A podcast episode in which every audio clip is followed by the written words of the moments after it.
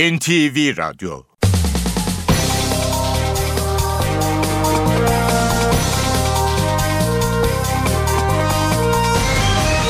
İşe Giderken Mutlu sabahlar. Ben Aynur Altunkaş. Bugün 20 Şubat Perşembe. Saat 9'a kadar Türkiye ve dünya gündemine yakından bakacağız. Ayrıntılara geçmeden önce haber başlıkları. İstanbul'da yoğun sis nedeniyle hava ve deniz ulaşımı aksadı, uçaklar iniş kalkış yapamadı, vapur ve deniz otobüsü seferleri iptal edildi. Başbakan Erdoğan Amerika Birleşik Devletleri Başkanı Barack Obama ile telefonda Suriye, Kuzey Irak, Kıbrıs ve İsrail-Türkiye ilişkilerini konuştu. İnternet düzenlemesi komisyonda değiştirildi. Trafik bilgilerine erişimde hakim onayı ve tip başkanının engelleme kararını 24 saat içinde mahkemeye taşıma şartı getiriliyor. MIT kanunu değişiyor. Teklife göre MIT, banka ve finans kuruluşlarından her türlü bilgiyi alabilecek, terör örgütleriyle görüşebilecek, yurt dışında operasyon yapabilecek. Ukrayna'da hükümet karşıtı gösterilerde 26 kişinin yaşamını yitirmesinin ardından ateşkese varıldı. Şehir içinde hız sınırı 90 kilometre oldu. Trabzonspor UEFA Avrupa Ligi'nde İtalya'nın Juventus takımıyla karşılaşacak. Saat 20'de başlayacak maç Star TV ve NTV Radyo'dan canlı yayınlanacak. İşe giderken gazetelerin gündemi.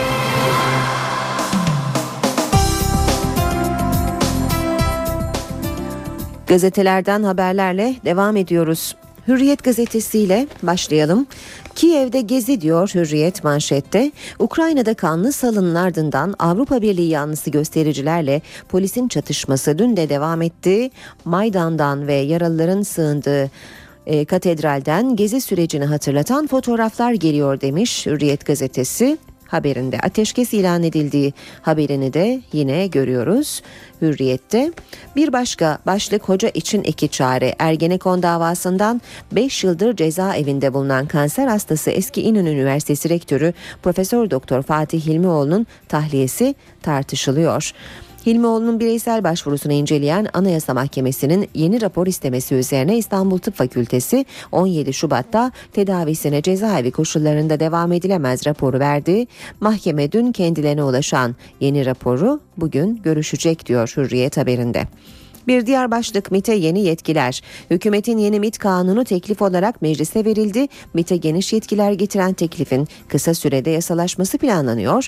MIT tüm banka ve finans kuruluşları, odalar, birlikler, kamu kurum ve kuruluşlarından her türlü bilgi belge ve kaydı alabilecek, arşivlerine bakabilecek. MIT belgesi yayınlayan medya kuruluşunun sorumlularına 12 yıl hapis cezası verilecek diyor Hürriyet haberinde. Milliyetle devam ediyoruz. Bu haberi Milliyet manşetine taşıyor. MIT'e tam yetki başlığıyla hükümetin yasa teklifiyle MIT'e süper yetkiler geliyor. Teklife göre MIT müsteşarı ancak Yargıtay tarafından ve Başbakan izniyle yargılanabilecek. Milliyetin sür manşeti İstanbul'da sistem çöktü. Sis tırnak içinde. E, Maslak'ın yukarıdan çekilmiş bir fotoğrafını görüyoruz. E, aslında e, gerçekten görsel bir şölen İstanbul'dan sis manzaraları ancak... E, e, aşağıda durum o kadar da parlak değil. E, dünden bugüne tüm e, karayolu ve deniz yolu ve yanı sıra hava e, ulaşımı da aksıyor. İstanbul'da sabahın erken saatlerinden itibaren etkili olan sis görüş mesafesini 100 metreye düşürerek şehri kilitledi diyor Milliyet. Neredeyse tüm vapur seferleri iptal oldu. Trafik kör düğüme döndü. Vatandaşlar metrobüs ve Marmaray'da izdiham yaşadı. Veli Efendi'deki at yarışları bile yapılamadı. İstanbul semalarındaki bir uçağın pilotu pilotu kokpitten maslağa görüntüledi. Bu fotoğrafı birçok e, sitede ve gazetede görüyoruz. Şehir içi hız limiti arttı. Emniyet Genel Müdürlüğü büyük şehirlerde ana yollarda 70 kilometre olan hız limitini arttırarak 90 kilometreye çıkarıldı. Peş peşe yaşanan ölümlü trafik kazalarının ardından şehirler arası otobüsler için de yolculara emniyet kemeri zorunluluğu getirildi diyor Milliyet haberinde. Sabahla devam ediyoruz. Sabah manşet attı kaset doğruladı demiş sabah manşetinde. E, günler öncesinden duyurduğu üçlü paralel cephe Gülen'in son kasetiyle kanıtlandı diye devam ediyor sabah haberine. Sür manşette ise Haliç'te 50 ton altın heyecanı başlığı var. Haliç kıyısındaki bir atölyede tünel kazan define avcılarının altın bulduğu iddiası polisi alarma geçirdi. CHP'nin ipleri haşhaşilerde. İlk kez bir yerel seçimde bildirge yayımlayan Başbakan Erdoğan'dan muhalefete ağır eleştiriler diyor. Nerede darbe girişimi varsa orada CHP var. 17 Aralık darbesini de ıskalamadılar. Kimse kusura bakmasın CHP'nin ipleri bu haşhaşiler örgütünün eline geçti diyor Başbakan Erdoğan. Hürriyet, e, Cumhuriyet gazetesine bakalım. Mamak'taki balyoz tutsakları cemaatin uzantılarını değerlendirdi. Paraleller Türk Silahlı Kuvvetleri'nde 3 birime yayıldı demiş Cumhuriyet manşetinde. İnternet yasasını hukuka aykırı olarak onaylayan Gül'e tepki yağdı. Alo Çankaya başlığı yine Cumhuriyet'te yer alıyor. Batı ile Rusya'nın Maydan Savaşı diyor Cumhuriyet. Ukrayna'nın başkenti Kiev'de Maydan olarak tanınan alandaki çatışmalarda 10'u polis 26 kişi öldü, yüzlerce kişi yaralandı. Genelkurmay Başkanı görevden alındı. Masaya oturan taraflar çatışmaların bitirilmesi yönünde karar aldı. Geçelim radikale. 3 milyon olağan şüpheli diyor radikal manşette. Ankara'da polis Çankaya ve Mamak dahil 6 ilçede 15 gün her tür arama için izin çıkardı. Baro tepkili daha önce 2005'te Tunceli'de ve 2010'da İstanbul Üniversitesi'nde alınan benzer karar çok eleştirilmişti diyor radikal haberinde. Star'la devam ediyoruz. Star'da kimin eli kimin cebinde görüldü diyor sürmanşet. Başbakan Erdoğan seçim beyannamesini açıklarken paralel örgütün ilişkilerine dikkat çekti. Paralel yapının MİT tırlarına saldırdığını, boşnaklara verdikleri kredileri eleştirdiğini anlatan Erdoğan, çözüm sürecinde de aynı tutum, yeminli Türkiye düşmanları bunların yaptıklarını yapamaz dedi. Habertürk var sırada. Ukrayna halkının Avrupa Savaşı başlığını Habertürk'ün sürmanşetinde görüyoruz. Avrupa Birliği için direnen Ukrayna halkı darbecilikle suçlandı. Başkent Kiev'e girişler kısıtlandı. Genelkurmay Başkanı değişti. MIT'e süper yetki ve zırhı diyor Habertürk manşetinde. MIT'e operasyonel geniş yetki ve zırh geliyor. Başbakan Milli İstihbarat Koordinasyon Kurulu'nun başına geçiyor diyor Habertürk haberinde. Bir başka başlık bedelini ödeyecekler. Erdoğan Kabataş manşetlerine sert çıktı. Medyayı Kabataş'ta linç edilen kızımızı manşetlerle linç etmenin bedelini ödeyecekler diye eleştiren Başbakan Erdoğan, CHP içinde ipleri o haşhaşiler örgütünün eline geçti dedi. Yolsuzluğa ortak oldu. Yine Habertürk'ten başlık. Kılıçdaroğlu Cumhurbaşkanı Gül'e Twitter'dan tepki gösterdi. Yolsuzlukların gizlenmesine ortak olmayı kabul etmiş bir cumhurbaşkanı insan hayret ediyor. Zaman gazetesiyle devam edelim. Zamanın manşeti memur alımında renkli fişleme ayrımcılık suçudur. Maliyenin vergi müfettişliği mülakatına girecek adayların fişlendiği ortaya çıktı. 2013 yılına ait belgede lehte olanlar mavi olarak işaretlenmiş. Kırmızı listeye alınan adaylarla ilgili Alevi, Diyarbakırlı, ulusalcı gibi notlar büyük tepki çekti. Diyarbakır Baro Başkanı Elçi, ayrımcılık anayasa ve uluslararası sözleşmelere göre suçtur dedi. Başbakan'a bağlı istihbarat devleti geliyor demiş zaman bir diğer başlığında AK Parti Milli İstihbarat Teşkilatı'na geniş imkan ve yetkiler tanıyan kanun teklifini meclise sundu deniyor haberin devamında. Yeni Şafak'la bitireceğiz basın özetlerini. Böcek pazarlığı diyor Yeni Şafak manşette.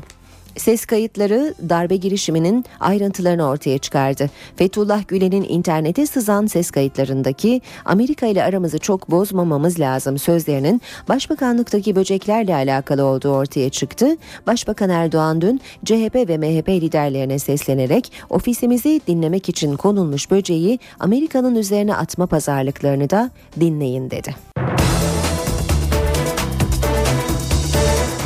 İstanbul'dan sis haberleriyle başlayalım ayrıntılı haberlere. Sis deniz ve hava ulaşımında aksamalara neden oluyor.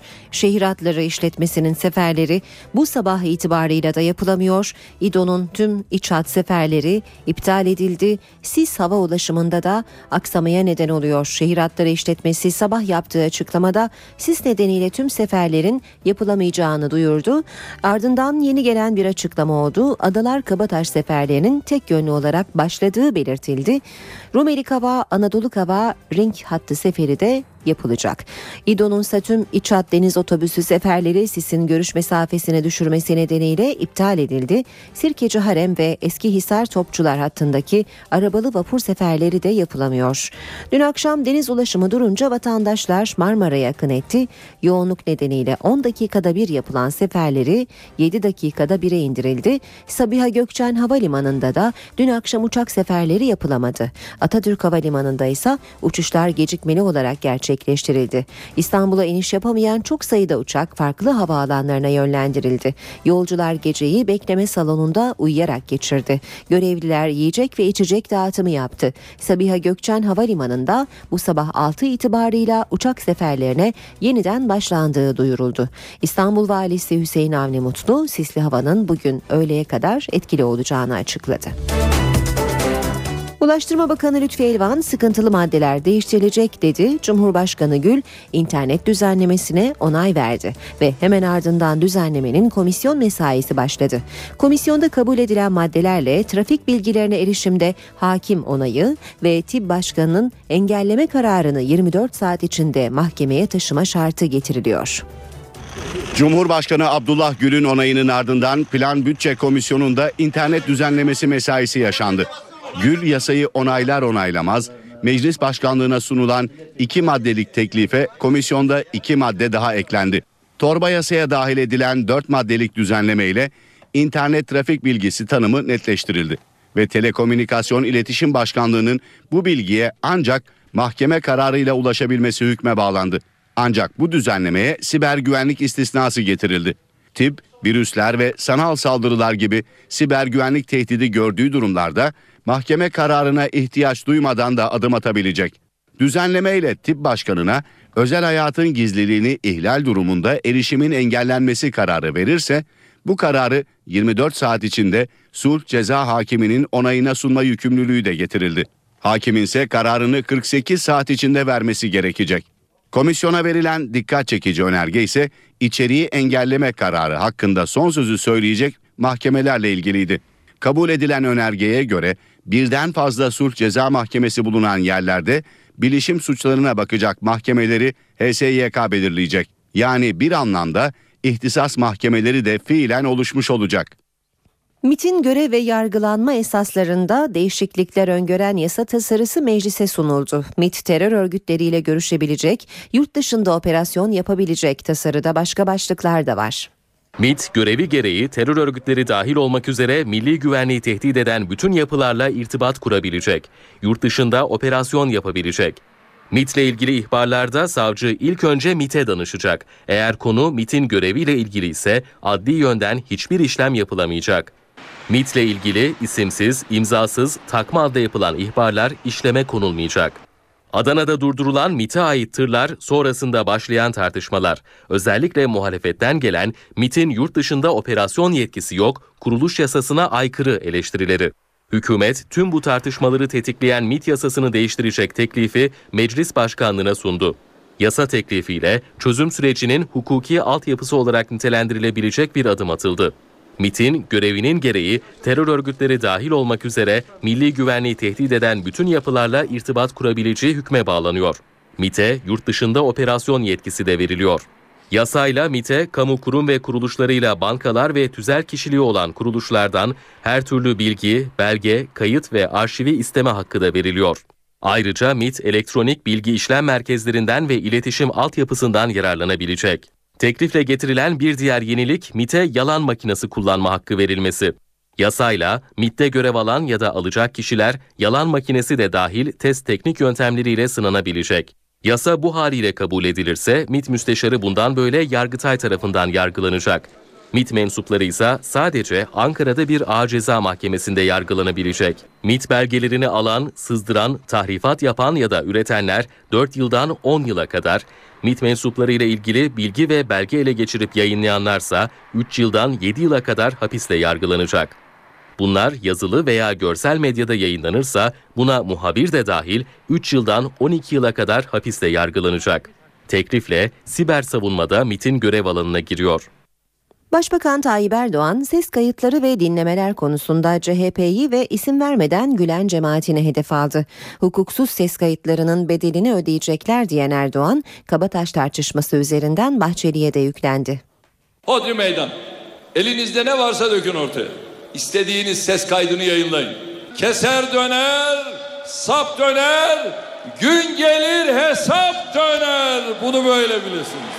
Başbakan Recep Tayyip Erdoğan seçim beyannamesini açıkladığı toplantıda son dönemde ortaya çıkan dinleme kayıtlarına ilişkin sert konuştu. Bu ülke tankla, topla, tüfekle alınamadı ki ses kayıtlarıyla teslim alınabilsin. Gündelik konuşmalarımız ahlaksızca, edepsizce, alçakça kaydedilmiş ve her gün servis ediliyor. Mecliste yapacak kadar ileri gidiyorsunuz suç olduğunu bile bile. Ama biz korkmadık. Ses kayıtlarıyla gelmedik biz. Başbakan kayıtları grup toplantısında dinleten Cumhuriyet Halk Partisi lideri Kemal Kılıçdaroğlu'na da tepki gösterdi. Benim ofisimi dinlemek için konulmuş böceği Amerika Birleşik Devletleri'nin üzerine atma pazarlıklarını dinlesinler. Ama bunları dinleyemezler.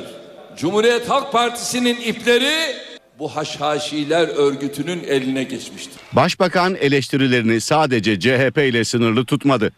Gezi olayları sırasında Kabataş iskelesinde yaşandığı iddia edilen olay üzerinden MHP lideri Devlet Bahçeli'yi de eleştirdi. Ey Bahçeli! Gezicileri savunmak sana mı kaldı?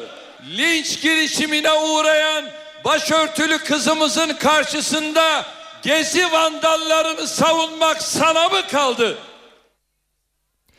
CHP Genel Başkan Yardımcısı Haluk Koç da Başbakan Erdoğan'ın CHP paralel yapıyla hareket ediyor eleştirilerine yanıt verdi. Koç, seni siyasetten silecek tek yapı CHP'dir ifadesini kullandı. Cumhuriyet Halk Partisi ile paralel diye tarif ettiği yapı arasında ilişki kuruyor. Tarif ettiğim bu yapıyla ne istediğinizde de vermedik. Hangi valiyi istediniz, hakimi, savcıyı istediğinizde atamadık diyen sen misin? Değişik toplantılarda bitsin artık bu vuslat diye hüngür hüngür gözyaşı dökenler senin başbakan yardımcın mı? Değil mi? Beraber yürümediniz mi bu yollarda? Vebaliniz de büyük, günahınız da büyük. Türkiye'de seni siyasetten silecek tek siyasi yapı Cumhuriyet Halk Partisi. MHP Genel Başkanı Devlet Bahçeli Nevşehir'de seçmenlerine seslendi. Sokağa değil sandığa gidin dedi. Bahçeli'nin gündeminde 17 Aralık operasyonu, emniyet ve yargıdaki görev değişiklikleri de vardı. Sokak kirlidir. Sokak dibi görünmeyen kuyudur. Sosyal hareketlere, sokağa insanlarımızı yönlendireceğimiz yerde sandığa gitmeliyiz ve bugünkü siyasi iktidarı uyarmalıyız. MHP Genel Başkanı Devlet Bahçeli Nevşehir'de seçimlerde sokağa değil sandığa gidin çağrısı yaptı. Kente gelişinde 100 araçlık konvoyla karşılanan Bahçeli partililerle tek tek tokalaştı. Kozaklı ilçesinde konuşan MHP lideri emniyet ve yargıdaki görevden almaları eleştirdi. Yani Güneydoğu Anadolu'ya gönderiyorsun. Orada mücadele veriyor. Hala veriyorlar. Bu zahmeti çeken insanımız yolsuzluk ve rüşvetin üzerine giderken bunları niye görevden alıyorsun? Bahçeli HSYK'nın yapısını değiştiren düzenlemeye de tepki gösterdi. Yasama bendedir. Yürütme benim. Bu yargıyı da kontrolüm altına alayım. Yargıyı da denetleyebilecek bir gücüm olsun. Cumhuriyet Halk Partisi Hakimler Savcılar Yüksek Kurulu'nun yapısını değiştiren düzenleme yetki gaspıdır dedi ve bu gerekçeyle Cumhurbaşkanı Abdullah Gül'ün kararını beklemeden Anayasa Mahkemesi'ne başvurdu. Anayasa Komisyonu Başkanı Burhan Kuzu ise Cumhurbaşkanlığı seçim sürecinde yaşanan tartışmayı hatırlattı. CHP'yi 367 benzeri bir durum yaratmakla suçladı. CHP Cumhurbaşkanı Abdullah Gül'ün kararını beklemeden Anayasa Mahkemesi'ne gitti. Hakimler Savcılar Yüksek Kurulu'nun yapısını değiştiren düzenlemenin yok hükmünde sayılmasını istedi. Dilekçeyi Mersin Milletvekili Ali Rıza Öztürk verdi. Bu yasanın toplam 46 maddeden ibaret olduğunu düşünürsek e, ve bunun aşağı yukarı 40 maddesinin yaklaşık olarak Anayasa Mahkemesi'ne e, başvu- iptali için başvurma zorunda kalındığını düşünürsek bu yasanın gerçekten geçirilmek istenilen yasanın hukukun evrensel ilkelerine ve anayasaya ne kadar aykırı olduğu çok açıktır. Burada da e, gerçekten çok büyük bir yetki gaspı söz konusudur. Meclis Anayasa Komisyonu Başkanı Burhan Kuzu CHP'yi 367 benzeri bir durum yaratmaya çalışmakla suçladı. ya tutarsa cinsine atılmış bir adım olarak görüyorum. Çünkü bizim yasamız, anayasamız çok açık. Ancak yasa yayınlanır 60 gün içerisinde esastan gidersin. Şekil değişikliği için 10 günlük bir süre var. Ortada yok hükmünde olacak bir metin falan yok. Yani bu sadece tutturursam şeklindeki bir e, panik tablodur bence. Hükümet seçim öncesi dershane düzenlemesini yasalaştırma kararı aldı. Tasarı Meclis Milli Eğitim Komisyonu'nda görüşülecek. Tasarı 29 maddeden oluşuyor ve dershanelerin özel okula dönüştürülmesini öngörüyor. Dershaneler faaliyetlerini Eylül 2015'e kadar sürdürebilecek. Dönüşüm süreci Haziran 2018'de sona erecek. Tasarının gelecek hafta genel kurulda görüşülmesi planlanıyor. İşe giderken ilk yarım saati geride kalmak üzere İstanbul'da deniz ulaşımı sis sebebiyle aksıyor demiştik. Şehir hatlarından yeni bir açıklama var. Üsküdar Beşiktaş ve Üsküdar Eminönü seferleri hariç şehir hatlarının tüm seferleri yeniden başladı. Evet İstanbul'da vapurlar yeniden çalışmaya başladı. Sadece Üsküdar Beşiktaş ve Üsküdar Eminönü seferleri e, yapılamıyor. Bu arada İDO'nun da tüm iç hat seferlerin iptal edildiğini bir kez daha hatırlatalım. Bir ara vereceğiz. Ara vermeden önce gündemin başlıklarını da bir kez daha duyuralım. İstanbul'da yoğun sis nedeniyle hava ve deniz ulaşımı aksadı, uçaklar iniş kalkış yapamadı, vapur ve deniz otobüsü seferleri iptal edildi. Başbakan Erdoğan Amerika Birleşik Devletleri Başkanı Barack Obama ile telefonda Suriye, Kuzey Irak, Kıbrıs ve İsrail-Türkiye ilişkilerini konuştu. İnternet düzenlemesi komisyonda değiştirildi. Trafik bilgilerine erişimde hakim onayı ve tip başkanının engelleme kararını 24 saat içinde mahkemeye taşıma şartı getiriliyor. MIT kanunu değişiyor. Teklife göre MIT, banka ve finans kuruluşlarından her türlü bilgiyi alabilecek, terör örgütleriyle görüşebilecek, yurt dışında operasyon yapabilecek. Ukrayna'da hükümet karşıtı gösterilerde 26 kişinin yaşamını yitirmesinin ardından ateşkese varıldı. Şehir içinde hız sınırı 90 kilometre oldu. Trabzonspor UEFA Avrupa Ligi'nde İtalya'nın Juventus takımıyla karşılaşacak. Saat 20'de başlayacak maç Star TV ve NTV Radyo'dan canlı yayınlanacak. Gündemin ayrıntılarına bakmaya devam edelim. Başbakan Erdoğan'ın Ankara'da seçim beyannamesini açıkladığı toplantıda partinin meydanlarda kullanacağı şarkılar da tanıtıldı. Şarkılardan özellikle biri başbakanı duygulandırdı.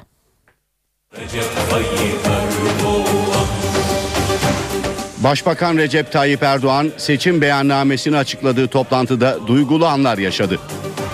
Şarkıcı Uğur Işılak'ın adına ithaf ettiği şarkıyı dinlerken duygusal anlar yaşadı. Başbakanı duygulandıran şarkının adı Recep Tayyip Erdoğan. Şarkının orijinal adı ise Dombra. Cengiz Han Marşı olarak da biliniyor. Domburamdı ağlarman, yürek sazım şalarman,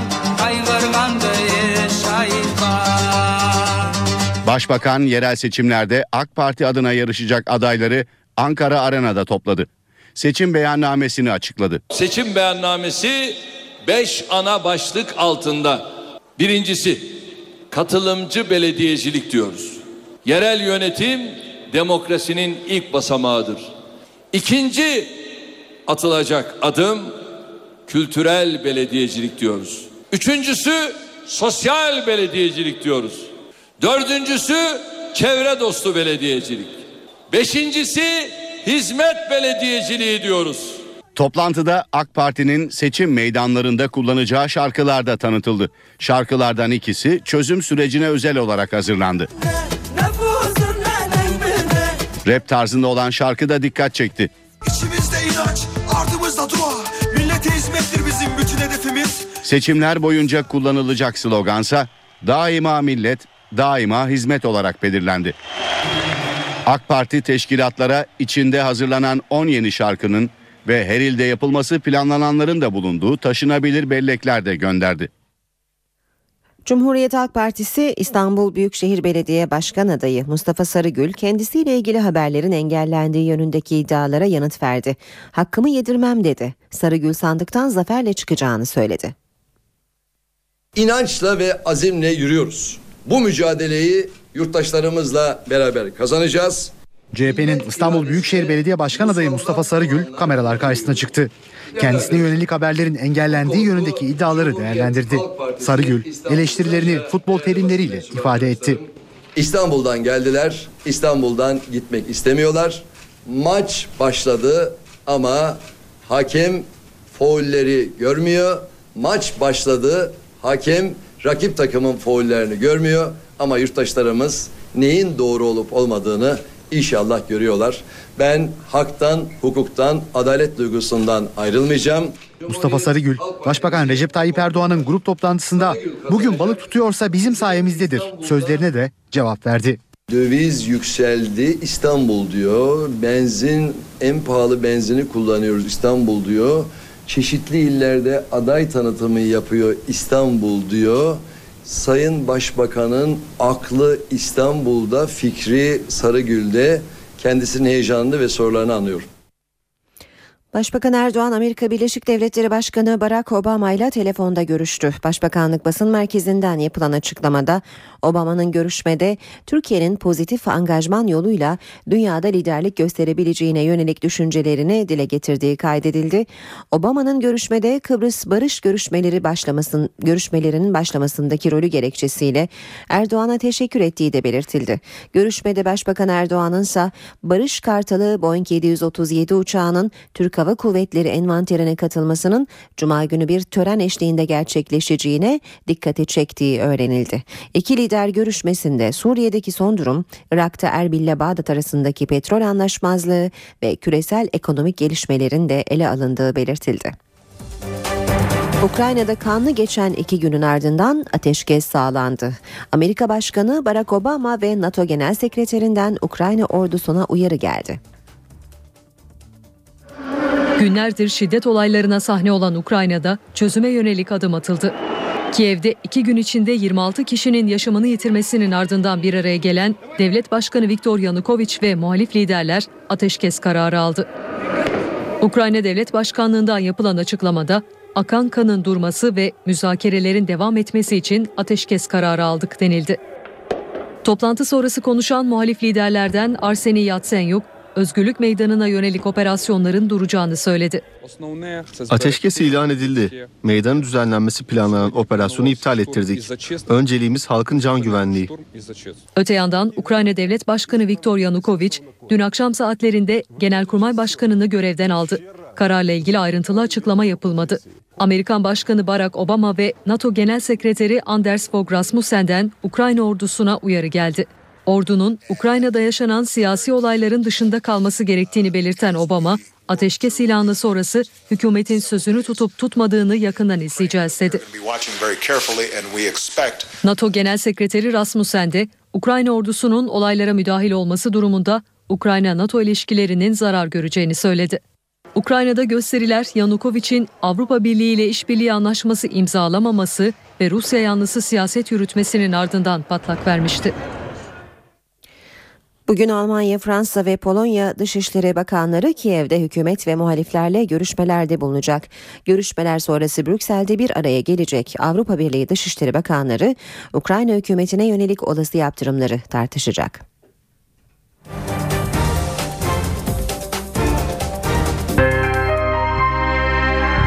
İşe giderken Esnafın tepkisine yol açan vergi ve harç uygulaması değiştiriliyor. %5 yüze varan artış sağlayan mevcut düzenleme yürürlükten kaldırılıyor.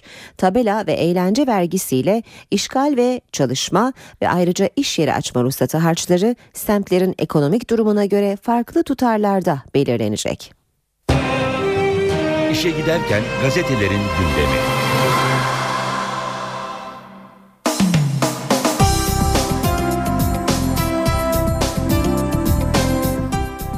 İşe giderken de şimdi spor haberleri aktaracağız. Gazetelerin spor sayfalarından önce Milliyet gazetesine bakalım.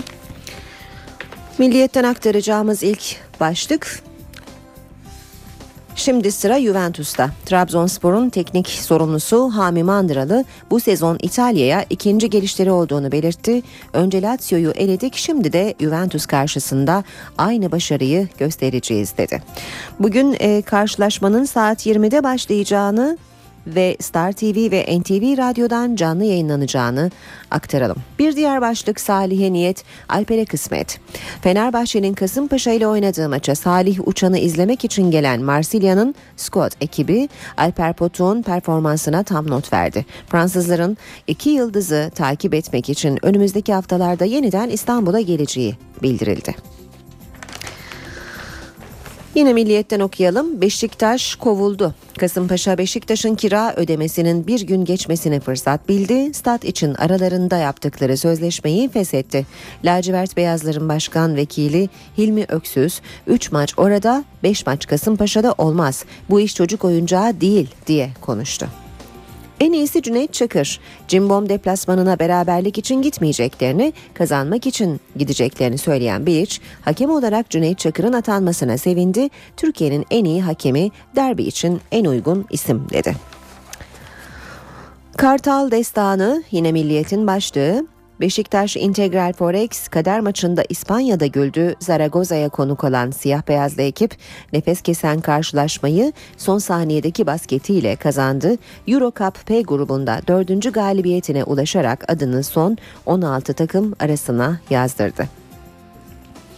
İzlenme rekoru başlığıyla devam edelim. Soçi'deki oyunların tarihin en fazla izlenen kış olimpiyatları olduğu açıklandı. 22. kış olimpiyatları izlenme rekoru kırdı. Rusya'nın Soçi kentinde 7 Şubat'ta başlayan oyunların yayın rakamları açıklandı. Uluslararası Olimpiyat Komitesi'nden yapılan açıklamaya göre Soçi'deki oyunlar 4 yıl önce Vancouver'da düzenlenen olimpiyatlara göre iki kat daha büyük bir kitleye ulaştırıldı. Fener yolu yarıladı. Tele Dünya Erkekler Süper Kupa çeyrek final ilk maçında Fenerbahçe Grundig hafta sonunda ligde devirdiği arkasa bu kez de şans tanımadı 3-1. Banvit'e yetmedi. Bandırma ekibi Apoel Jerusalem'e fark attı ancak Euro Cup'ta ilk 16 dışında kaldı. Kulağını Union Olimpiha Budivelnik maçına çeviren ekibimiz Ukrayna temsilcisinin son anda kazanmasıyla yıkıldı diyor Milliyet. Bir diğer başlık kadınlarda fire yok. Kadınlar Euroleague'deki temsilcilerimiz dün 3'te 3 yaptı. A grubundaki Kayseri Kaski şampiyonluğun en güçlü adaylarından Yekaterinburg'u 78-77 yenerek tarihi bir galibiyet aldı.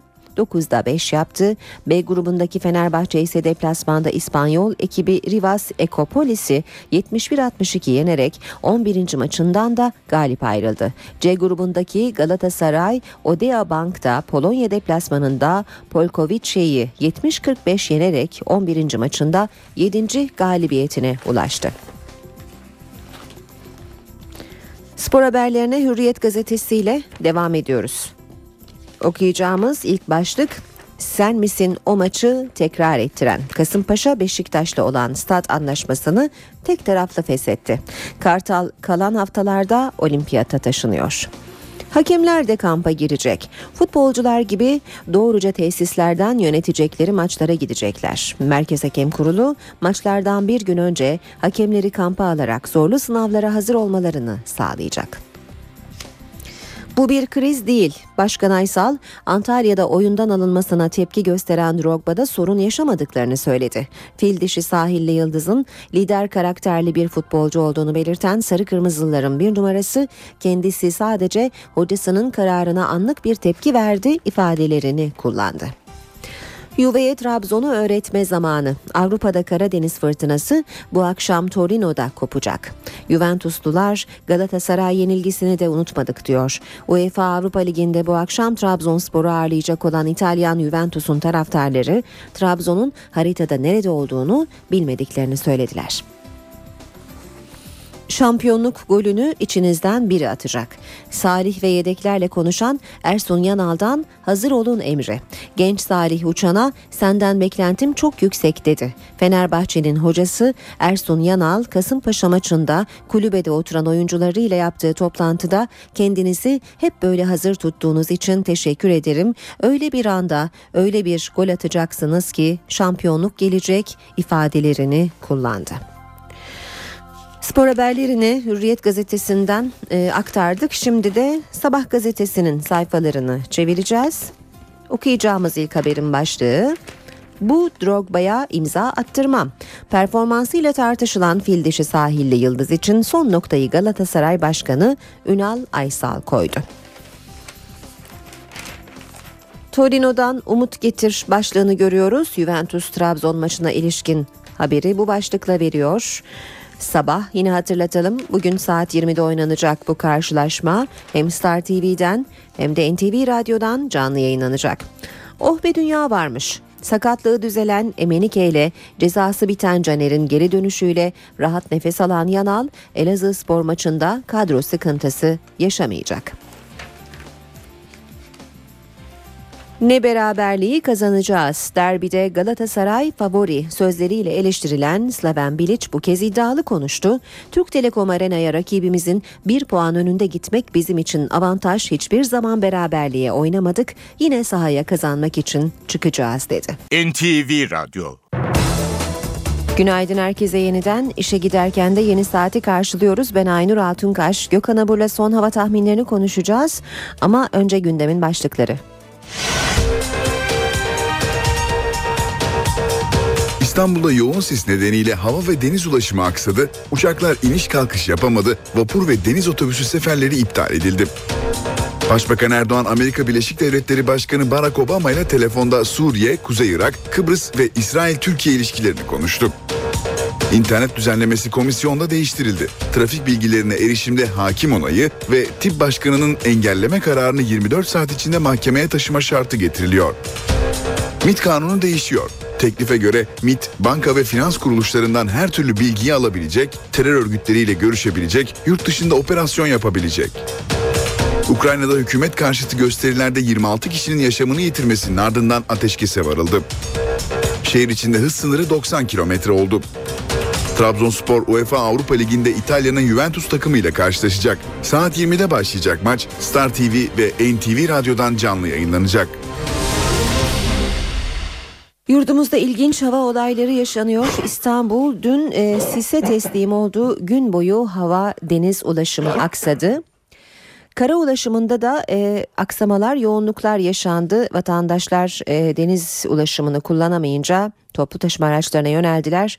Dolayısıyla otobüs ve metrobüste e, olağanüstü yoğunluk e, yaşandı. Bunun yanı sıra da İç Anadolu bölgesinde de bugün rekor sıcaklıklar bekleniyor. Şimdi Gökhan Abur e, yanımızda. Merhaba Sayın Abur. Merhaba, günaydın tekrar. E, İstanbul'da sisin etkisini yavaş yavaş kaybetmeye başladığını söyleyelim öncelikle. Bugün e, nasıl olacak hem İstanbul'da hem yurdumuzda hava? Evet genel duruma baktığımız zaman şu anda dağılıyor İstanbul'da. Çünkü ilerleyen saatlerde hem hava ısınması hem de rüzgarın biraz sertleşmesiyle sis tamamen etkisini kaybedecek.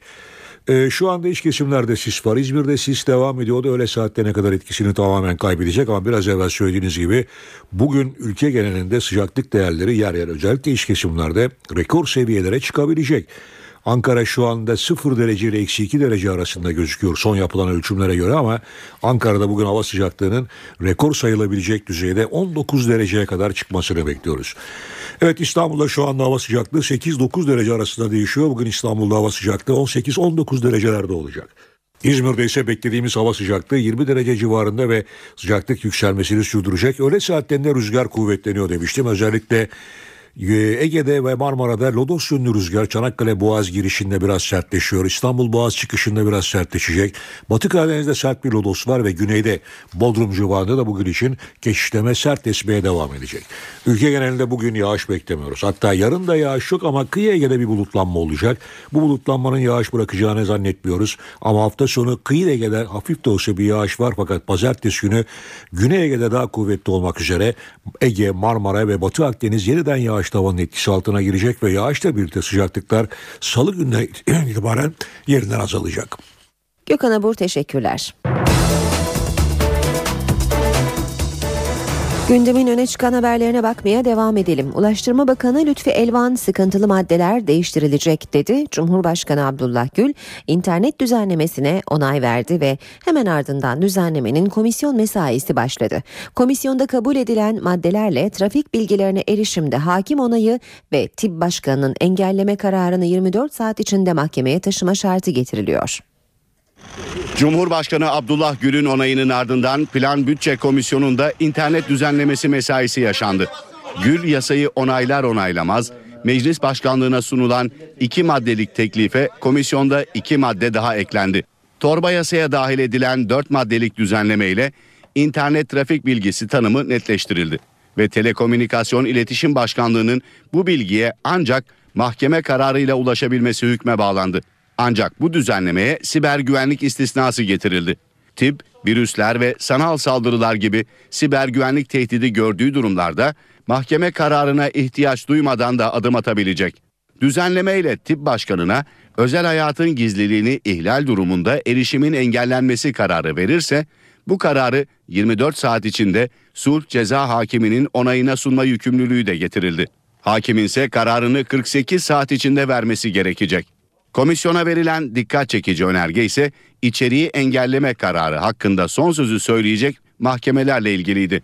Kabul edilen önergeye göre birden fazla sulh ceza mahkemesi bulunan yerlerde bilişim suçlarına bakacak mahkemeleri HSYK belirleyecek. Yani bir anlamda ihtisas mahkemeleri de fiilen oluşmuş olacak.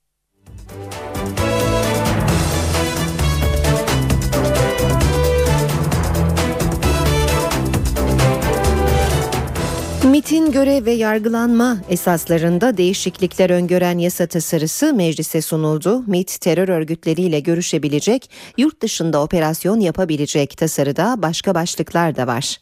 MIT görevi gereği terör örgütleri dahil olmak üzere milli güvenliği tehdit eden bütün yapılarla irtibat kurabilecek, yurt dışında operasyon yapabilecek.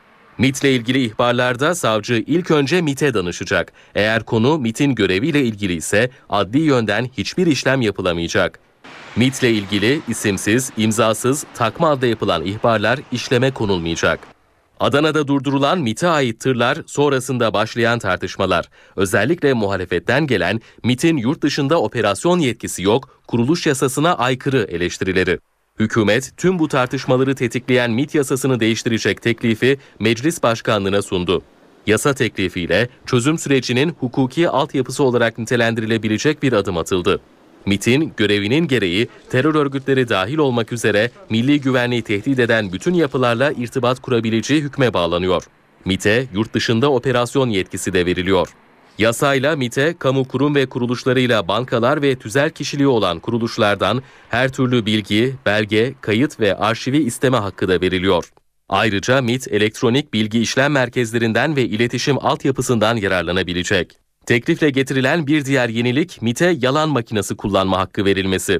Yasayla MIT'te görev alan ya da alacak kişiler yalan makinesi de dahil test teknik yöntemleriyle sınanabilecek. Yasa bu haliyle kabul edilirse MİT müsteşarı bundan böyle Yargıtay tarafından yargılanacak.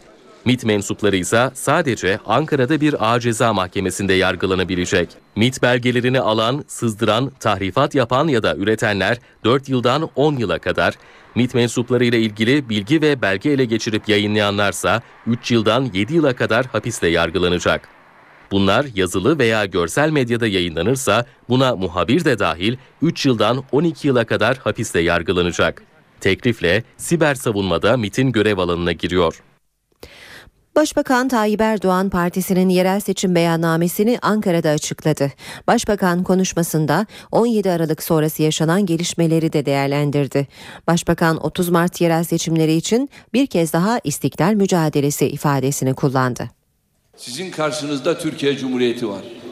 Bu ülke tankla, topla, tüfekle alınamadı ki ses kayıtlarıyla teslim alınabilsin. MİT mensuplarına saldırıyorlar. Mavi Marmara'da aynı tutum. Filistin meselesinde, Suriye, Mısır meselesinde aynı tutum. Somali'ye yapılan yardımda aynı tutum. Çözüm sürecinde milli birlik ve kardeşlik projesinde aynı tutum.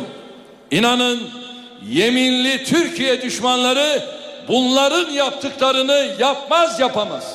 Bu ses kayıtlarının gündemi esir almasına izin vermeyeceğiz. Tarihimizin en önemli, en hayati seçimine giriyoruz. Biz bu süreci istiklal mücadelesi olarak tanımlıyoruz. CHP'nin İstanbul'un Sarıyer ilçesinde listeleri ilçe seçim kuruluna geç verdiği iddiasıyla seçime giremeyeceği yönündeki tartışmalarla ilgili açıklama geldi. Sarıyer Belediyesi'nden yapılan açıklamada iddiaların gerçeği yansıtmadığı vurgulandı. Listelerin belirtilen gün ve saatten önce Yüksek Seçim Kurulu'na verildiği belirtildi.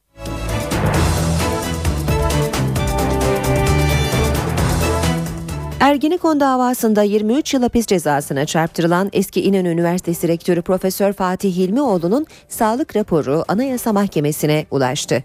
Raporda Hilmioğlu için cezaevinde kalması uygun değildir denildiği öğrenildi. 5 yıldır Silivri cezaevinde tutuklu bulunan Fatih Hilmioğlu'na rapor İstanbul Üniversitesi Çapa Tıp Fakültesi'nde bulunan 9 doktor tarafından verildi. Hilmioğlu'nun avukatı olan abi Hayati Hilmioğlu biz bu raporla birlikte tahliye bekliyoruz dedi. Hayati Hilmioğlu kanser, karaciğer ve şeker hastası olan müvekkilinin tahliye edilmesi için 16 Ocak'ta Anayasa Mahkemesi'ne bireysel başvuruda bulunmuştu.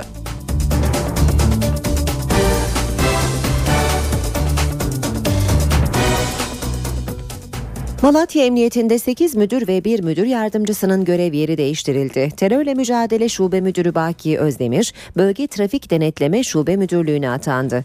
Bir ilçe emniyet müdürü, 6 şube müdürü ve 1 müdür yardımcısının görev yeri de değişti. İstanbul Cumhuriyet Başsavcı Vekilliği yaptığı dönemde Zekeriya Öz'ün avukatlığını yapan Mahmut Gönültaş trafik kazasında hayatını kaybetti. 17 Aralık yolsuzluk ve rüşvet soruşturması sonrasında Bolu'ya düz savcı olarak atanan Zekeriya Öz'ün avukatı Mahmut Gönültaş, Hadımköy gişelerinde trafik kazası geçirdi. Kazanın ardından ağır yaralı olarak Büyükçekmece Devlet Hastanesi'ne kaldırılan Gönültaş hastanede hayatını kaybetti. Avukat Gönültaş İstanbul Cumhuriyet Başsavcı Vekilliği yaptığı sırada Zekeriya Öz'ün avukatlığını yapmıştı. Olayla ilgili savcılık soruşturma başlattı. Soruşturma kapsamında kazanın gerçekleştiği bölgede bulunan MOBESE kayıtlarının incelendiği ve görgü tanıklarının bilgisine başvurulduğu öğrenildi. İşe giderken İzmir Atatürk Eğitim ve Araştırma Hastanesi'nde görevli yaklaşık 250 asistan grevde. Çalışma koşullarını ve yetersiz kadroyu protesto eden asistan doktorlar talepleri kabul edilene kadar işbaşı yapmayacak. İzmir'de asistan doktorlar grevde. Bu eylemi artan iş yükümüze rağmen azalan e, ek ödemelerimize karşı ve niteliksiz e, eğitimimize karşı e, yapıyoruz. Artık e, sadece hasta bakmak, poliklinik yapmak, nöbet tutmaktan başka hiçbir şey yapamaz insanlar haline geldik. Biz buraya aslında eğitim almaya geldik ama şu anda hiçbir eğitim anlamında hiçbir şey olamıyor bu hastanede çünkü vaktimiz yok. Atatürk Eğitim ve Araştırma Hastanesi'nde görevli asistan doktorların eylemine diğer hastanelerde çalışan meslektaşları da katıldı. Tabip Odası ve Sağlık Emekçileri Sendikası da eylemi destekledi. Asistan hekim hastalarına uykusuz kalarak yorgun bitkin halde hizmet vermek istemiyor. Ve asistan hekim iyi eğitim almak istiyor. Buna karşı çıkan bir kuvvet kişi var mı bu memlekette? Son 3 yıldır hastaneye asistan kadrosu verilmedi. Üstelik 2011'de 370 olan asistan sayısı bu yıl 250'ye düştü. Bu nöbetleri bizler tutuyoruz. Konsültasyonlara, servislerde, polikliniklerde, acilde, yoğun bakımda her yerde asistan hekimler hizmet veriyor. Eğer bizler bu kadar çok çalışırsak yeterince eğitim alamadan, yeterince nitelikli uzman hekim olamadan uzman olacağız. Hastalarımıza da yeterince hizmet verememekten korkuyoruz. Asistanlar talepleri karşılanana kadar işbaşı yapmayacak. Atatürk Eğitim ve Araştırma Hastanesi'nin sadece acil ve yoğun bakım servisindeki asistanlar görev yapıyor. Şehir içinde hız sınırı artık 90 kilometre. İçişleri Bakanlığı Karayolları Trafik Yönetmeliğinde değişikliğe gitti. Kamyon, otobüs, minibüs ve çekicilerin hız sınırlayıcı cihaz kullanmaları da zorunlu hale geliyor. Şehir içinde hız sınırı 90 kilometreye çıkıyor.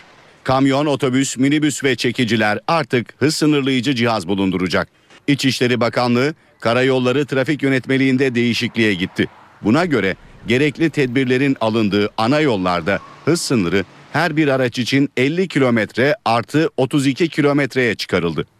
Polisin hız cezası keserken sürücüye tanıdığı %10'luk opsiyonla birlikte şehir içi hız sınırı 90 kilometreye çıkarılmış oldu. Ulaşım Koordinasyon Merkezi ve trafik komisyonları uygun gördükleri yollarda hız sınırını 90 kilometreye çekebilecek. Hız sınırlayıcı cihazların kullanılmasıyla birlikte otobüs ve minibüslerse şehirler arası yollarda 110 kilometre hızın üzerine çıkamayacak. Kamyon ve çekicilerde ise bu sınır 90 kilometre olarak belirlendi. Yönetmelik hükümlerine aykırı davranan araçlar trafikten men edilecek. Yönetmelikle birlikte trafikte alkol ve uyuşturucu muayenesinin esasları yeniden belirlendi. Yönetmelik trafik görevlilerine sürücüleri her zaman alkol kontrolüne tabi tutabilme yetkisi tanıyor.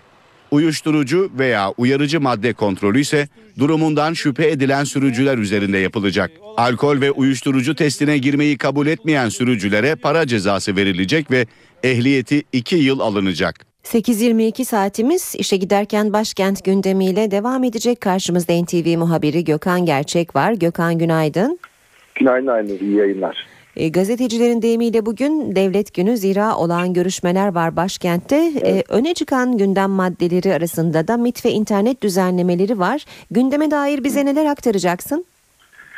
Aynı oldukça yoğun bir gündemin beklediğini söyleyebiliriz Perşembeyi ve başkenti devletin zirvesini günlerdir devam eden paralel yapı tartışmaları bugün de konuşulacak. Tabii senin de söylediğin gibi MIT yasası, internet düzenlemesi ve e, bunların önünde Anayasa Mahkemesi'nden beklenen Hilmioğlu ve Hrant Dink kararı e, bugün başkentin Perşembe gündeminde belirleyici olacak. Evet e, bugün olağan görüşmeler günü Perşembe çünkü Cumhurbaşkanı Abdullah Gül bu kapsamda e, Başbakan Erdoğan ve MİT Müsteşarı Hakan Fidan'la Çankaya Köşkü'nde ayrı ayrı bir araya gelecek görüşmelerin gündeminde paralel yapı tartışmaları var yine internet düzenlemesi ve mecliste devam eden süreç var. MIT yasası yine bu görüşmelerde ana gündem maddelerinden bir tanesi. Bu noktada bir parantez açalım. Dün akşam kabul edildi değişiklik teklifi dün akşam verildi. Devrim niteliğinde değişiklikler içeriyor MIT'in görev ve yetkilerinde. Buna göre MIT görevi gereği terör örgütleri dahil e, milli güvenliği tehdit eden bütün yapılarla irtibat kurabilecek her türlü bilgiyi ulaşma imkanına kavuşacak mahkeme kararı olmadan yurt operasyon yapabilecek e, MIT ile ilgili ihbarlarda, MIT çalışanları ile ilgili suç ihbarlarında savcı ilk önce MIT'e danışacak. Eğer konu MIT'in göreviyle ilgili ise adli yönden hiçbir işlem yapılamayacak. E, teklife ilişkin öne çıkan başlıklar böyle. Bu teklifin de bugün gün boyunca tartışılmasını bekliyoruz açıkçası. E, Erdoğan, Başbakan Erdoğan sabah saatlerinde dün olduğu gibi bugün de AK Parti milletvekilleriyle bir araya gelecek yerel seçimler öncesi gündemdeki gelişmeleri ve yerel seçim sürecini değerlendirecek bu görüşmelerde. Cumhurbaşkanı Gül ile görüşmesinin ardından akşam saatlerinde Genelkurmay Başkanlığı'nda dış güvenlik toplantısına başkanlık edecek. Başbakan son olarak Memur Sen'in düzenlediği bir etkinlikte konuşma yapacak. Bu başlıkların yanı sıra internet düzenlemesine ilişkin gelişmeler bugün de gündemde ilk sırayı koruyacak. Cumhurbaşkanı Abdullah Gül yasayı onaylamıştı ama iki maddeyle ilgili çekincelerini belirtmişti. Meclis Genel Kurulu tarafından bu düzenlemelerin yapılacağını söylemişti. İşte o iki düzenleme meclisten dün geçti. Değişiklik yapılan iki maddeye göre tip başkanının özel hayatın gizliliğini ihlal durumunda vereceği erişim engellenmesi kararı 24 saat içerisinde mahkeme onayla sunulacak. Mahkeme onay vermezse o erişim erişim engeli kaldırılacak. Tip trafik bilgilerini ancak suç soruşturması ya da kovuşturması kapsamında hakim onayıyla alabilecek. Siber güvenlik durumunda ise izne izin şartı aranmayacak. Ve son olarak Anayasa Mahkemesi bugün gözümüz kulağımız Anayasa Mahkemesi'nde olacak günlerdir Hilmioğlu'nun rahatsızlığı konuşuluyor. Ergenekon davasında 23 yıl hapis cezası almıştı. Ama cezaevinde yatmasına uygun olmayan bir rahatsızlığı olması sebebiyle alınan raporlar yerel mahkeme tarafından reddedildi, tahliye edilmedi. Bugün Anayasa Mahkemesi bireysel başvurusunu değerlendirecek. E, İstanbul Üniversitesi Tıp Fakültesi Hastanesi Hilmioğlu cezaevinde kalamaz sağlık şartları sebebiyle dedi. E, bugün e, son sözü Anayasa Mahkemesi bireysel başvuru bürosu söyleyecek. Yine Hrant Dink'in ailesi tarafından açılan bir yapılan bir e, bireysel başvuru var. Hrant davasında devletin kusurlu olduğu e, cinayetin devletin kusurlu olduğu iddialarıyla bireysel başvuruda bulunduğu Hrant Dink ailesi işte bireysel başvuru bürosu Dink ailesinin yaptığı bu başvuruda esastan karara bağlayacak. E, bugün başkent gündeminin satır başları, ana satır başları bu şekilde aynı. Gökhan teşekkürler kolay gelsin. İyi yayınlar. İşten güçten haberlerle şimdi devam edeceğiz. Profesör Cem Kılıç emeklilikte yaşa takılanlara önemli açıklamalar yapacak. İşten güçten haberler. Profesör Cem Kılıç'la çalışma hayatı ve sosyal güvenliğe dair her şey.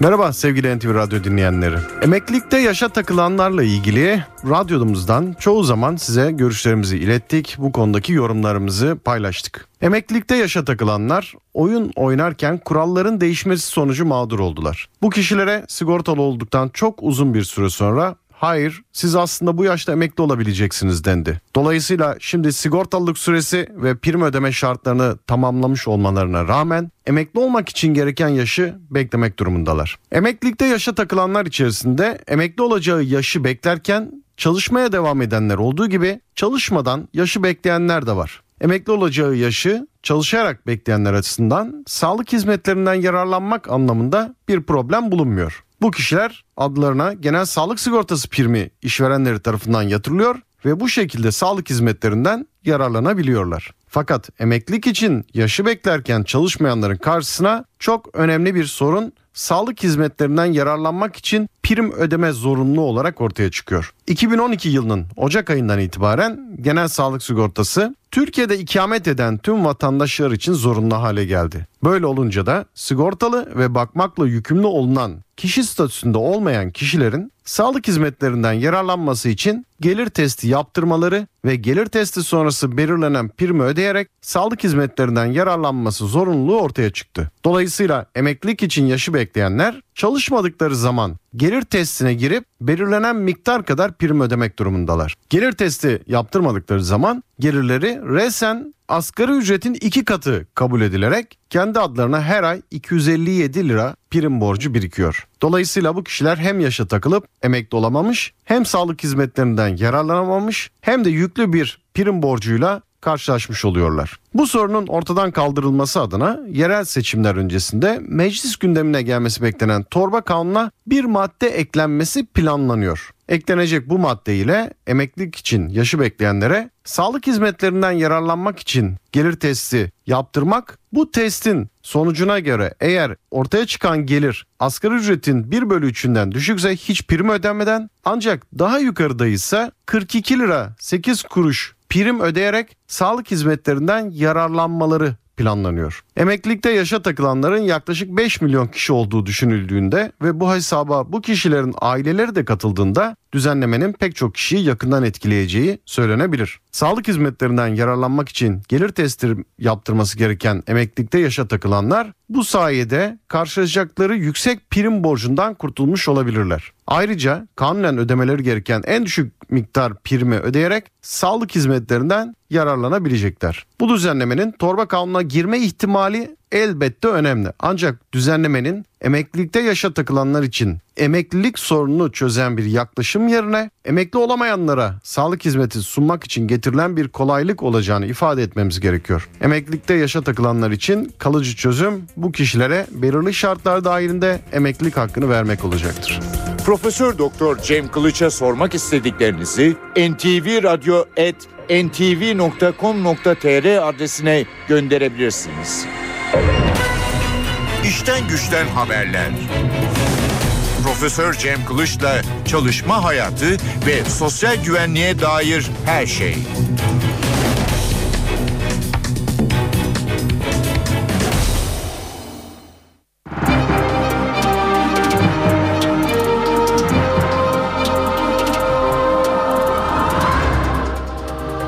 Piyasalarla devam edelim. E, bu yarım saatimizin de sonunda BIST 100 endeksi %1,16 oranında değer kaybederek dün 63.382 puandan kapandı.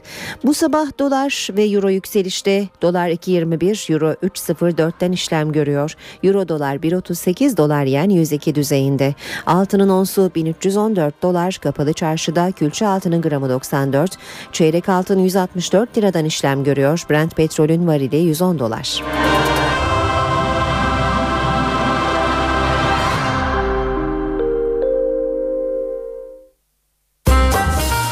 İşe giderken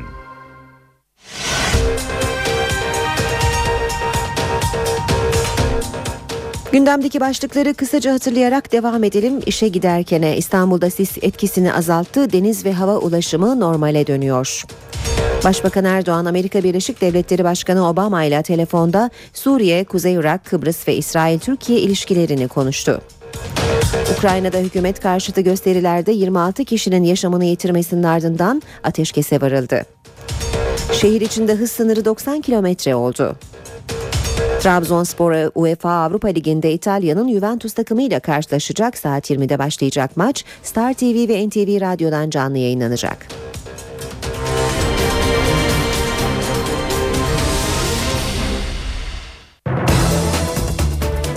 Gündemde öne çıkan haberlere bakmaya devam edelim.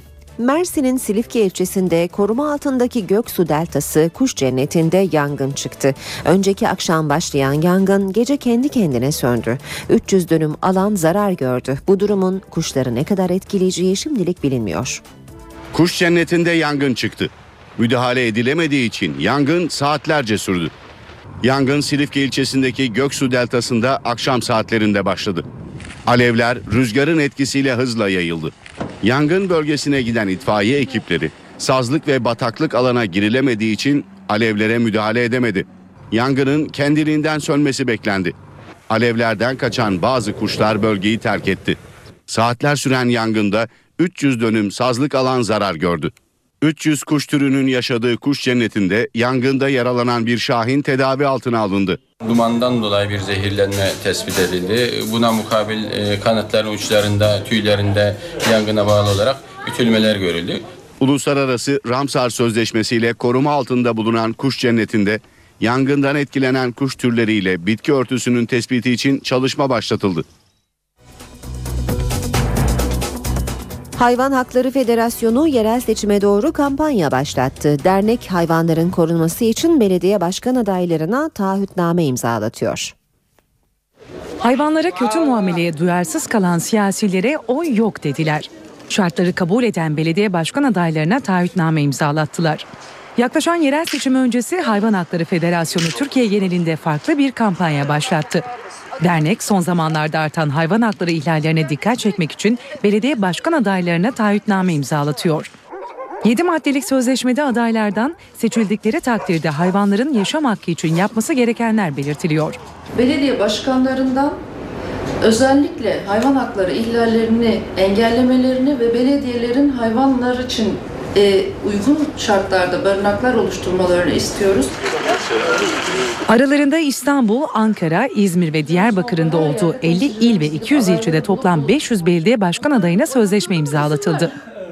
Taahhütnameyi AK Parti, CHP, MHP ve BDP başta olmak üzere pek çok parti adayı imzaladı. Onların sesleri yok, e, dertlerini anlatamıyorlar, onların oy hakkı yok. Ama biz hayvan hakları savunucuların oy hakkı var. E, biz duyarsız kalan siyasilere oy vermeyeceğiz. Dernek genel seçimlerde de aynı kampanyayı milletvekili adaylarına uygulayarak hayvan hakları için yeni yasaların çıkarılmasını hedefliyor. 2013 yılında kirada evi olanlar 1 Mart'tan itibaren vergi ödeyecek. 3200 liranın üstündeki vergi geliri için oran %15. Geçen yıl emekli olup ikramiye alan ev ve iş yeri sahipleri için ise yeni bir karar var. Merhaba sevgili mükellefler, ben Gelir İdaresi Başkanlığından Cem Yılmaz. Kirada konut veya iş yerleri bulunanlar için vergi dönemi başlıyor. 2013 yılında kira geliri elde edenler 1 Mart'tan itibaren vergi beyannamesi verecek. Maliye Bakanlığı bu yıl 1 milyon 170 bin kişiye önceden hazırlanmış kira beyannamesi gönderecek. Vergi dairesine gitmeden istediğiniz her zaman 7-24 bu hizmetten faydalanıyorsunuz. Maliye Bakanlığı 2013 yılı kira gelirleri için istisna tutarını 3200 lira olarak belirledi. Yani geçen yıl 3200 liranın üstünde kira geliri elde edenler %15 vergi ödeyecek. Ancak 2013 yılında herhangi bir yolla 94 bin liranın üstünde gelir elde edenler bu istisnadan yararlanamayacak. 2013 için ilk kez emekli ikramiyeleri de bu hesaba dahil edilecek. Geçen yıl 5 bin lira kira geliri elde eden bir ev sahibi başka bir geliri yoksa bu gelirden 3200 lirayı düşecek. Geriye kalan 1800 lira için %15 vergi ödeyecek. Ancak 2013 yılında emekli olup 75 bin lira ikramiye alan, 20 bin lirada ücret geliri elde eden bir kişi 5 bin liralık kira gelirinin tamamı için %15 vergi ödeyecek. Artık Türk Hava Yolları'nın uluslararası uçuşlarında internete girilebilecek. İnterneti bir saat kullanmanın bedeli 22 lira olacak. Artık uçakta internete girmek mümkün. Sivil Havacılık Genel Müdürlüğü'nün izninin ardından Türk Hava Yolları ile TTNet anlaştı. Bazı hava yolları bu hizmeti veriyorlar yıllardan beri. Ee, bizim bu hizmetin diğerinden farkı ilk olarak bizim 777'lere install edildi. Panasonic'in son teknolojisi bu. Bantı 3 kat daha geniş. Geçmişte çok rağbet görmedi çünkü siz girmeye çalışıyorsunuz. Hız müsait değil. Ee, ve biz bunu çok uzun süre bir deneme periyodundan geçirdik ve insanların ne kadar çok istediğini biliyoruz. Dolayısıyla şu anda konuştuğumuz Türk Hava Yolu uçaklarındaki sistem diğer dünyadaki diğer sistemlere göre çok daha farklı, çok daha kaliteli. Bir saat internete girmenin bedeli ise 9,99 dolar yani yaklaşık 22 lira. Uygulama uluslararası uçuşlarda geçerli olacak. İç hatlarda kısa mesafe nedeniyle internet bağlantısına yer verilmeyecek. Sosyal paylaşım sitesi Facebook cep telefonlarında yaygın olarak kullanılan anlık mesajlaşma uygulaması WhatsApp'ı satın alacağını duyurdu. WhatsApp 19 milyar dolar karşılığında Facebook'un olacak. Uzmanlar dünyanın en büyük sosyal paylaşım ağı Facebook'un bu atağıyla birlikte genç kullanıcılara ulaşarak popülaritesini artırmaya çalıştığı görüşünde. Facebook ödemenin sadece 4 milyar dolarlık kısmını nakit olarak yapacak. Geri kalan kısmı içinse hisse verecek. Anlaşmanın bir parçası olarak WhatsApp'ın kurucu kurucu ortağı Yan Koum bundan sonra Facebook'un yönetim kurulunda yer alacak. İşe giderken gazetelerin gündemi.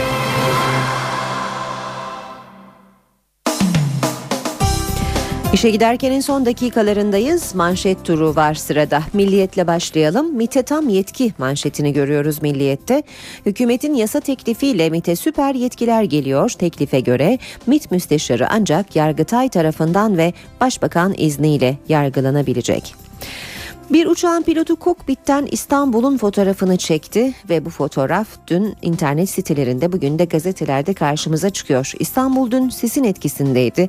Ortaya güzel manzaralar da çıktı ulaşımdaki aksamaların yanı sıra.